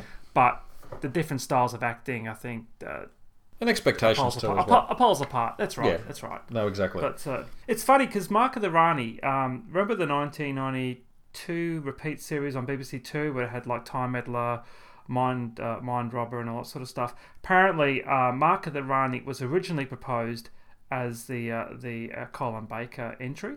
Um, but apparently, Mr. Levine told somebody, "No, don't put that on. Put Revelation on instead. It's better." But I actually think Mark of the Rani would have been the ideal choice. As you said, it's it's a better jumping on point for that the, the Sixth Doctor. If he'll think, "Oh, he was really crap," blah blah blah, chuck on that, and I think uh, people's uh, opinions might change. Well, the general public anyway. yes, I think so. But um, yeah, Mark of the Rani. I, I I like it. Number one. Whoa, number one with a bullet. Bring it on. Number one with a bullet. Um, the Awakening, Ooh, well, that's controversial. the neglected gem of the uh, Peter Davison era. A story where Saward's rewriting uh, gets it right. I watched it the other day, and uh, to prepare for the podcast, and I noticed that the direction was. I keep going on about the the mediocre, mediocre direction in a majority of the Colin Baker and Peter Davison years, and when we're talking about standout direction, we always go for the Grimwades, the, the Harpers, and, and the Fiona Cummings. But Michael Morris Owen, I think his name was, the the director, and it's his first go, first crack at it, uh, was really quite uh, tight. And uh, for a two part, it gave quite a lot of pace. The, the whole grandfather visiting my grandfather's uh, subplot, that could have been completely removed out of it. It's superfluous. Uh, just another reason to get uh, Turlough locked away again. And uh, as I mentioned before, the, the way the Davison character, uh, the Doctor, interacts with an older lady, i.e., uh, you know, uh, Todd from Kinda or uh, Polly James, who played uh, Jane Hampden, I think uh, the character's name was, they work fantastic together. Mm. And it's like, oh, I wish you could bugger off Tegan and keep her on. Uh, for for the rest of the run because um, I think that younger, older uh, interplay works really well, and I think you had a young doctor and two young companions. There's too many, uh, too many young people and kids aboard the TARDIS at that at that time. That's that sort of dynamic. You see that in Kinda. I think is it is it Professor or Doctor Todd, the, the female doctor. yes, there? that's right. Yeah, yeah. Yeah, that work. That also works very well Beautifully. there. That sort of dynamic between the two, Yes, the Doctor and her. Exactly right. Paradise is a little bit too green for me. really enjoyable stuff. And I think you know if you look at season twenty one, I think that is the the, the peak of Eric Saward's uh, tenure as script editor in terms of the stories he was presenting. Uh, look, I don't I don't go on about I don't include Warriors of the Deep or Twin Dilemma uh, at, at those bookends of, of that season, but certainly the stuff in the middle um, is there's some good stuff in there. I think those that middle run of episodes in, in season twenty one are really. I mean, Planet of Fire Mm. has a lot of merit. Mm. Frontios. I would, I would like to include Frontios in my list, but um, uh, and if this list had been one uh, story longer, I certainly would have. Mm. Uh, Resurrection has some merit to it. Uh, Caves, of course, uh, gold standard for Doctor Who. Um, yeah, yes. So that was my uh, number one entry. At 50 minutes, it does not stay its welcome. I think it would have uh, laboured under four episodes. Uh, I wouldn't oh, mind. for I wouldn't mind actually going back and reading the novel again. Actually, Eric Pringle. yeah, Eric Pringle. Yes, uh, So I knew that. I knew that. Don't ask me to name the the fourth, uh, the author of the fourth BBC book released 15 years ago. I got no idea. 10 years ago. yeah. I had to laugh. I was. I, I I reread some of the uh, chapters in the JNT biography. It's like a car crash that book, but there was a line, there's a couple of paragraphs in there saying that's Eric Pringle, the author of The Awakening, had photocopied the DWM review and highlighted it. And uh, Eric Saward then took it into uh, JNT and said, see, the wrong Eric got the credit. Actually, Miwk uh, uh, uh, Books Publishing uh, released a, a photo of the cover of the new, um, speaking of the JNT book and Richard Marson, the uh, released a, the cover for the Verity Lambert biography that um, that Marson has just handed in for obviously uh, f- further work on. Um, oh, fantastic! I look forward to that. but look, find Miwk on your uh, Twitter feed, and you'll you'll see the um, it's a, it's a striking cover, striking black and white cover of Verity, uh, my old friend Verity. Um, yeah, so yes, so they've got. Uh, I mean, JNT, the bio caused a splash, and uh, I think this will cause a splash uh, for for different reasons. In a good So- way. yeah, in a good way. Looking forward very much to that because we've gone completely off tangent here. Uh, Lambert, uh, in a way, maybe also an un, uh, an underrated producer, given I mean the distance in, t- in time uh, doesn't help her legacy, but um, No. She, and in terms of her work outside Doctor Who, she's very much a groundbreaking uh, producer. The book is called Drama and Delights: The Life of Verity Lambert. Uh, hardback available 16th of March, and paperback is available 27th of April. 16th of March, jeez, Yes. that's a quick turnaround. Yes. I suppose Mar- if Marson's produced a fairly clean uh, uh, copy, a copy edit, um, uh, they, they won't have to do too much work for I it. I don't think the Good. tabloids will be handing uh, over forty thousand pounds worth of cash to try and get an early edition of I that. thought it was like eighty thousand pounds they were after for the JNT book, Really? The Mirror. It was a it was a sensationally large amount of money. Just on that topic, Mark Marson and and uh, the the fellow the the, general, the person who runs Miwk have confirmed that they were offered big dollars Hmm. or big pounds. If you were in their position, what would you have done? Do I have Do you the have right? artistic? Do I have the right? I've got the wires ready to go. Um, the, the pressure of my thumb on the send button of this email. I'd sell it. The cash, the cash would be too tempting. But eighty thousand pounds, that's a fair whack, whack of cash. Um, I mean, mean, you, would be um, you would be held uh, in contempt by a great number of fans. oh, I really couldn't care for that much money. It is a lot of I'm money. held in it? contempt anyway, so it doesn't make much difference to me. This podcast is loved, Mark. Okay, I want you to go to bed tonight and just know that this podcast is loved. Uh, have you seen the figures for our last podcast? The Doctor of Uh, Distress special did not no love for that. Actually, I'm surprised that it got as much love as it did. Personally, our unique brand of humour has shone through yet again, Mark. Yes, uh, we've got some more commentaries coming up. Hopefully. Yeah. Anyway, so yeah, Verity Lambert book. Uh, also, the Anthony Ainley book is coming out soon as well. Anyway, moving on. What's his uh, what's his your number one? Well, you see, uh, like uh, Schrodinger's cat, my list is in a state of flux. It may be dead or it may not be. I'm not entirely sure. We're just waiting for the gas to be released. Um, I mean, I'm. Like, Okay, I'm just getting pictures of Garfield, but anyway. I mean, I, I, as I said before, I had Frontios, which was jostling for position. Mm. Uh, Planet of Evil, um, I, I it was in there. I was even going to go with Tomb of the Cybermen because uh, prior to its recovery back in 1991 or two, it was loved, and since then it's fallen by the wayside a little. But I'm going to go with something um, that is underrated uh, simply because of its impact on the show. And, and also its setting and the fact that we haven't actually gone with a black and white story at all. I think Hmm. um, I'm going to go with the War Machines. Yeah. Not necessarily the greatest Hartnell No. ever, No. and not necessarily the greatest story ever, but I, I appreciate it for a couple of things, and uh, I think it's well worth revisiting. I think it sets it very much sets the template for the obviously the base under siege, but also it, it echoes forward into the into into unit. I think you, you you've got you know a uh, a modern a modern day setting, uh, base under siege. You've got uh, sort some sort of infiltration uh, into the into the everyday by this sort of uh, very um, extraordinary computer Wotan, and you have the Doctor coming into the into the mix and um, and, and and putting his stamp on it. And not only that, uh, and it's very it's it's it's odd to see the Doctor in a you know then modern story. I think uh, apart from perhaps uh, Dalek's master plan for a scene or two, is this the first story that um, the Doctor has land, landed back on modern day Earth? Yes, I since think it is. Yes, it's the contemporary Earth. Yes. Yeah, so I mean, for that, it, it, it is striking in and of itself. And even if the production, the second point uh, is, I'm always fascinated by looking at old TV series and how uh, they depict the era in, in which they're set. So I've been watching some Department S. Uh, stories from the 1970s, I think, some color stuff, and it's always interesting to see the technology of the time and, and, and the sort of gender relationships and, and, and the sort of the storytelling that's that's told there. And similarly with um, with uh, the War Machines, it's interesting to see how the production team saw swinging '60s London.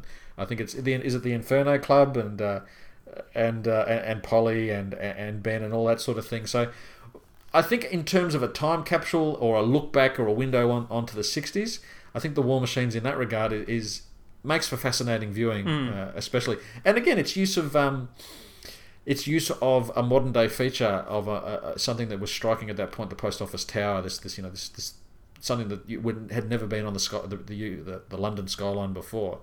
Uh, I think they were very clever. The production team were very clever to marry that new shining technology with uh, a Doctor Who story. Sort of, there's that there's that bright future ahead of us, but there's also that sort of there's that, that undercurrent of menace of you know unease about what the future might bring, and, and, and Wotan sort of represents that unease that you know there are these computers, these increasingly powerful computers. Uh, what do they represent for the future for, for, for humanity? And of course, Doctor Who takes that big step forward and says, well, you know, Wotan gains sentience and sort of comes after everyone. But uh, it, it's just, a, it's, I think it's just an interesting uh, examination of the period, and also, uh, it, as I said before, it, it echoes forward into the, the, the era, and more especially into the uh, into the Pertwee era. And poor old Dodo didn't get a leaving scene. Well, it's uh, groundbreaking that way. Dead as a dodo. Yeah, I mean, uh, in, in a story like that, Dodo feels really um, out of place, doesn't she, for some reason? Well, she was, and then she was moved out of place into the country to recover. Yes, well, and then if you watched, uh, if you read the book Who Killed Kennedy, uh, it just gets really dark. and then if you read The Man in the Velvet Mask, it even gets darker, than yes. that. a woman being uh, killed by two uh, diseases of a. Uh, Uh, yes. nature. Uh, all I can say is a penicillin and a, and a topical ointment would have fixed that right up. Yes. Actually, here's another uh, horrible Who story. It's 30 years ago since uh, Ian Levine. Is it 30? It was 84, 85. They were returned to the UK. 84, wasn't it? 84 Yeah. that they came back from Nigeria. And it, man- But that just brings us to the Omni Rumor. No, I'm just joking. Ah. I'm just joking. Isn't it 736 days to go till something's released? The end of my my my prediction, people. My prediction is the January uh, January December thirty one, two thousand and sixteen. By that date, we will know the fate of the Omni rumor.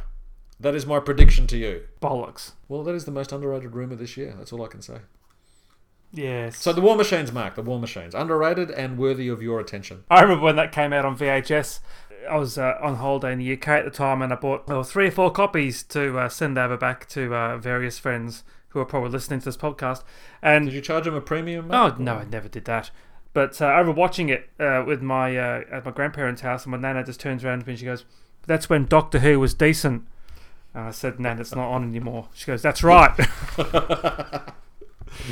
uh, Your nan, your nan's a smart woman. yeah, God bless her. So that's it, isn't it, really, Rob? That's a gallery of the underrated, you'd say. It, it is Hmm. done uh, done well, I would say as well. Now we asked uh, some listeners for their underrated stories, and uh, the old faithful David Kitchen has responded. This is his uh, top five underrated stories. Uh, the Rescue, a forgotten two-parter that is very well written, great characters slash baddie, and Hartnell at his best being comic, touching, deadly serious, and commanding. Number two is The Chase, not as bad as its reputation. It has some weak points for sure, but a lot of great aspects, especially in the second half. Yeah, I think The Chase was like episode one and four, five, and six would be a lot better. Colony in Space. Yes, it's slow, but the characters are three dimensional and it creates a neat image of future society uh, added by the novel. Yes, I agree. It's a great novel, that one. The Sunmakers. Forgotten in the changeover between Hinchcliffe and Williams, a well written gem of a story. Uh, Happiness Patrol, a great set of villains in Helen A and the Candyman, lovely set pieces, amazing cast, looks good, and probably McCoy at his best without all the Dark Doctor bollocks. Have you got one there? Uh, Richard uh, from Melbourne writes, uh, wrote in a, a list as well. Uh, at the top of his list is Mask of uh, Mandragora. Mandragora, is it? God damn it! This is All like right. a, a Reboss. It is, isn't it? Uh, Mask of uh, Mandragora? No, is it Mandragora? I always say Mandragora. Mask of Mandragora. Uh, Tom and Liz are in great form. The supporting cast are strong, and Portmeirion is a great backdrop. It suffers from the Hinchcliffe last episode syndrome and isn't a near classic, but it's a solid story and a good season opener. Have you been to uh, Portmeirion, Mark? Oh, I have actually a, a number of times. Yes, It's in Wales, it's it? in North Wales. Yes. Um, last time I went there, I got myself a map of the uh, a prisoner map of the because obviously the old the original TV show was filmed there, not the appalling American remake, but uh, the original was far superior. Is Big Finish doing a prisoner um, audio series? Uh, what aren't they doing an audio series of? Uh, Richard's uh, second uh, story is Image of the Fendahl. Uh, thank you very much for backing me up there, Richard. Uh, he writes, This one's probably not underrated. Um, and uh, Sue uh, from the Wife in Space blog gave it a 2 out of 10. But uh, Richard regards it as being much better than that. Uh, Frontios, one that probably gets overlooked among the rest of the season, which is a shame as it's a good story. Uh, he imagines that, that it's one that could be done really well now. Timelash, controversy. Uh, Paul Darrow! Uh, exclamation mark. I don't think the first episode is that bad. Uh, Richard writes. Um, yes, all right. Timelash, uh, and then Survival, a good solid end to the series and a good story in its own right. Just don't mention the motorbike jousting. Yes, yes. Um, I might have to go back and watch Timelash again. I've got a lot of time for Paul Darrow. If you've listened to those Kaldor City uh, audios, Mm. he's fantastic in those. Maybe less so in Timelash, but he's fantastic. I love him. Oh, look, he is the best thing out of Timelash. Yeah. Yes. He, obviously, he thinks he's Richard III all the way through. I think it's how he's playing it, but uh, yeah, he, Well, why not? yeah. Imagine Paul Darrow and Brian Blessed in the one story. Uh, this this TV is not big enough for the both of They them. They call it Hamburger Hill. All right, now we've got a. Uh, so thank you to those two gents for their uh, their uh, their uh, feedback to us. Not feedback, but their, their thoughts. Now Alex uh, Rowan via Facebook. Hello, Alex. Um, he writes completely uh, off topic here. The reason I'm peed off is the way you say reboss. Sincerely, Alex. Have I pronounced it right again? I think it might be uh, Pete off, Ryboss, Reboss. Ah, Oh. okay, let me read that again. The reason I'm peed off Yeah. is the way you say reboss. I think he is uh, channeling a certain letter that was sent to the BBC uh, uh, to Barry Letts after Green Death went out. When I think Pertwee said, "Ah, the the shell of the maggot was kitten."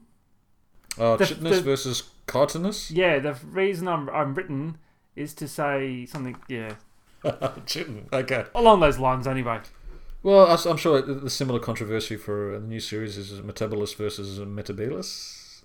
wasn't the showrunner a fan? Uh, is that well? That's that's been alleged. ADR, it's not hard. I think there was a reason I heard why they didn't go back and do that. I don't know what it was, but Couldn't uh, be asked.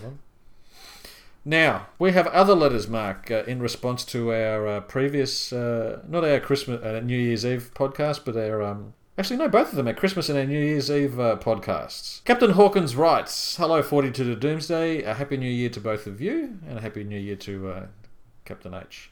Really enjoyed the holiday season podcasts, although I don't." Think you even mentioned K-9 and Company in discussing the Christmas episodes. I know it didn't screen on Christmas Day, although it did screen on Christmas Eve here in Australia in 1984. But I think it was meant to, as a Christmas special, wasn't it? Quality wise, it's probably on par with the Christmas episodes that we've had in the last nine years. Although, who with a soul couldn't love the heartwarming side of K-9 singing, We wish you a Merry Christmas? It was better than Kanon singing Canine. I completely forgot about K-9 and Company uh, for obvious reasons because it's crap. The only abiding memory I have of K-9 and Company is watching the credits, Oh, yeah. the opening credits. Oh yes. Oh, It's yeah. Um, OMG, as the young people say. OMG. You can understand why I didn't go to a full series, can't you? Really? Yeah, Yeah. Yeah, it, um, Mm. yeah. Is that a was that um, uh, the song or the music written by Levine? It was, and uh, his songwriting partner, uh, Trenchcoat.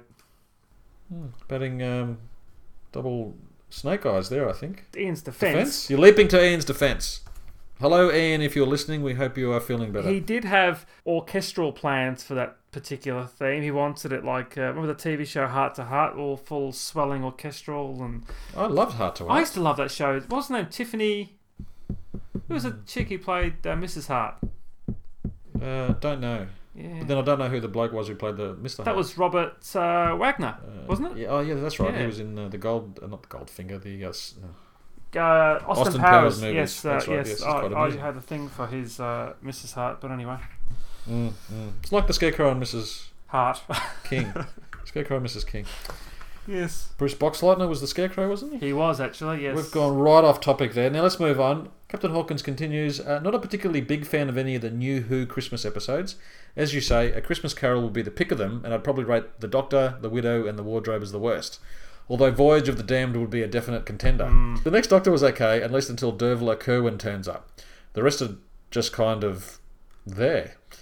How would you compare the Who specials to the steaming pile that is the Star Wars Holiday Special? The Star Wars Holiday Special did have Carrie Fisher singing at the end of that particular special. Uh, if I my memory serves me right, um, Carrie Fisher is not as good a singer as uh, what's Katherine Jenkins in A Christmas Carol. That's for sure. Right, Hmm. this is true. I've never seen the Star Wars Holiday Special. I've heard so so much about it, but uh, I can't I can't really comment on that. It did I did it did get a good review, the Star Wars Holiday Special from the LA Times, I think. So Obviously, being paid a lot of money. Uh, well, it was out in Hollywood, so yeah, I mean Hollywood. yeah. I so- think Lucas has definitely uh, tried to uh, employ Pamela Nash to burn that particular tape, but hasn't Let's, been overly successful. Let, us get the Indiana Jones of missing Doctor Who onto that one. No. I remember watching that. I think they repeated it 82, 83 here on a Sunday afternoon. And Commercial It was on? Channel 10. It was. And uh, I have met uh, flashes of memory of that. I just remember Princess Leia singing at the end. And a friend of mine had a copy of it a couple of years ago. And I said, "I'll oh, give me a look. And uh, when it had like Bea Arthur as Marla, I, I said, I can't watch this. it's like going through end of time again. I just can't do it. I just can't. I can't I'm so so so sorry. I don't want to go. All right, Captain Hawkins continues. Doctor in Distress is really bad. However, I think it's one that fandom has built up, as I doubt anyone outside classic uh, Doctor Who fandom would remember it or even know what it was. Didn't Ian Levine say he had crates of the single sitting unsold in his garage for years afterwards? I'm fairly sure Jona Lewie is one of the celebrities involved, so that might lend it some credibility. And there's a smiley face there, so I think he's being ironic. Jona Lewie was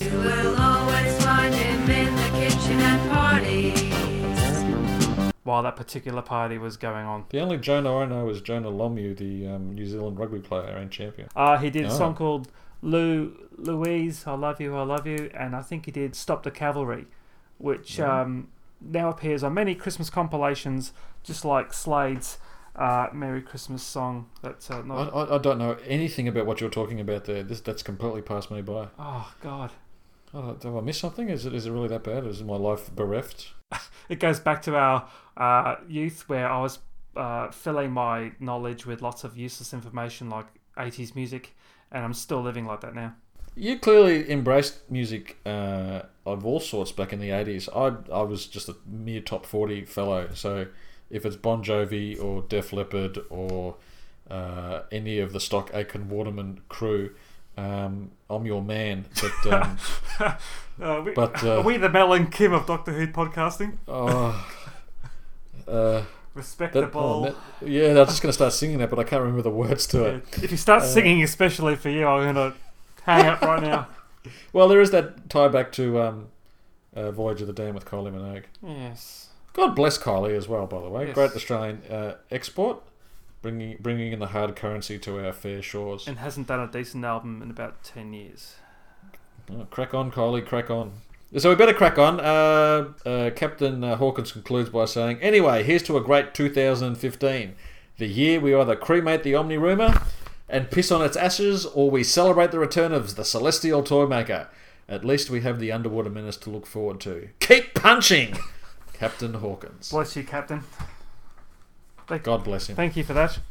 Thank you for all your correspondence. Keep on rolling them in, folks. We uh, We love your feedback. We love reading out your feedback. There's often uh, lots of wonderful, great points brought up there, and it uh, always spurs uh, some interesting conversation uh, between myself and Mark. Speaking of pissing on the ashes, uh, when's England due to turn up next year on the cricket team? See, apparently they're coming this year. what? After the World Cup, uh, there's a tour to England again. I, I thought that they, they were back to back last year Yeah. Because of the World Cup, and then they're going again this year. Is that right? I don't know. Uh, one of our listeners is a hardcore cricket fan. Maybe he can write into us and explain exactly what the hell is going on between the ECB and Cricket Australia. Because I thought they're usually four years apart, but then uh, they went back to back last year, and uh, of course England won, and Australia sadly Didn't. won the second up. Mm. That's the letter section for this podcast, everyone. Thank you very much for writing, and as I said before, uh, please keep uh, the missives uh, rolling in. We love them. Keep punching. Keep on punching. I think that's going to be my motto for this year. Keep on punching. Yes. That's what I'm going to say to my clients at work. Keep on punching. I had, I had, I had a friend's grandfather once say to me, uh, uh, "Box on, Robert, box on," and uh, he was into his 80s back in the 90s, so he was he was clearly old school, and uh, I've, that's always stuck with me. Box on, What did Churchill used to say? Keep buggering on.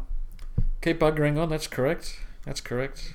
There's uh, Winston Churchill. What a great man. Mm. What a great man. Yes. Just don't ask the um, the uh, Mau Mau in uh, Kenya. I think they won't want to know. Or Gallipoli as Um, well. Well. Mm. It was a, it was a smart idea, but poorly executed. But anyway, uh, oh, this is the year of the centenary, actually, of the of Gallipoli campaign. A bit like Series 8. All right, shall we say goodbye, Mark? Um, before we go, we'd just like to plug something. Uh, Seasons of War, which is the unofficial Doctor Who charity anthology featuring uh, John Hurt's War Doctor in a uh, variety of scrapes during the Time War, is uh, shortly being released. It's got a stack of well known authors such as uh, Andrew Smith, uh, Paul Magrs, Kate Orman. a whole vast array of writing talent is being published shortly. So have a look on Facebook. It's uh, facebook.com, uh, Seasons of War Anthology. All the information is there, and Robert and I are really behind this uh, worthwhile project, and we hope you will uh, get behind it as well. I'm certainly going to buy a copy of this and uh, read Engines of War and uh, then dip into this afterwards. Yes, I've I've heard Engines of War is quite a good book, so I might uh, pick that up myself uh, in the near future. Are we out of here, Mark? I think we're out of here. I think we're nearly as long as uh, a lot of other podcasts at the moment. Something we're trying to avoid. Well, we did have a little bit of a break, so it's it's nice to cleanse the palate with. Uh, I think it was. Uh, cleanse the palate with uh, uh, an extended conversation. Thank you, everyone, for listening once again. You can grab us uh, at all the usual spots. Uh, uh, Facebook, of course, uh, facebook.com forward slash uh, 42 to Doomsday, our Gmail account, 42 to Doomsday at gmail.com. Catch us uh, on Twitter uh, at 42 to Doomsday, where depending on my mood, you might either laugh, laugh or cry, Or get blocked. and uh, or be blocked. Plenty of blockage there, but uh, always good to hear from our listeners. to sign off, I've been Mick And I've definitely been Rick. Grimes. Punch on!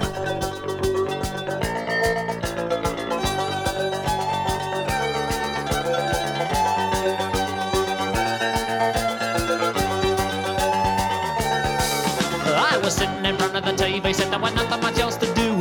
Then along come this amazing code, they called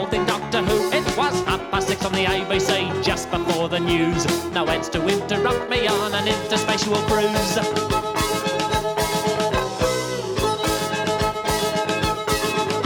There was moving metal madness, self-programmed to destroy. The Doctor has them covered to thwart their every ploy. Exterminate, exterminate that evil monotone. The Doctor fights the Daleks, and I'm then all alone.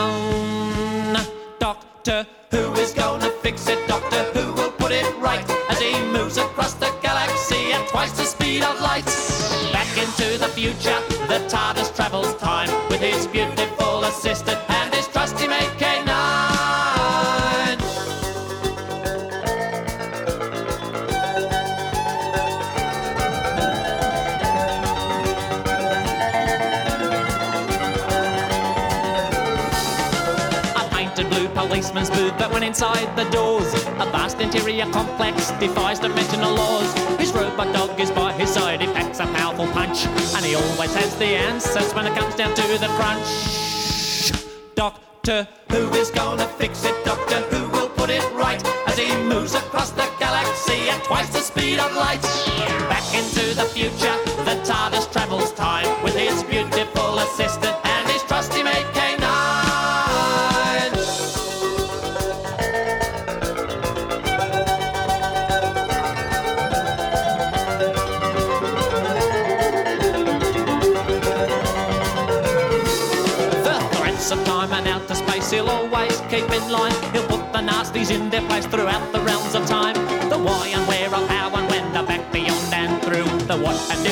maybe will depend on Doctor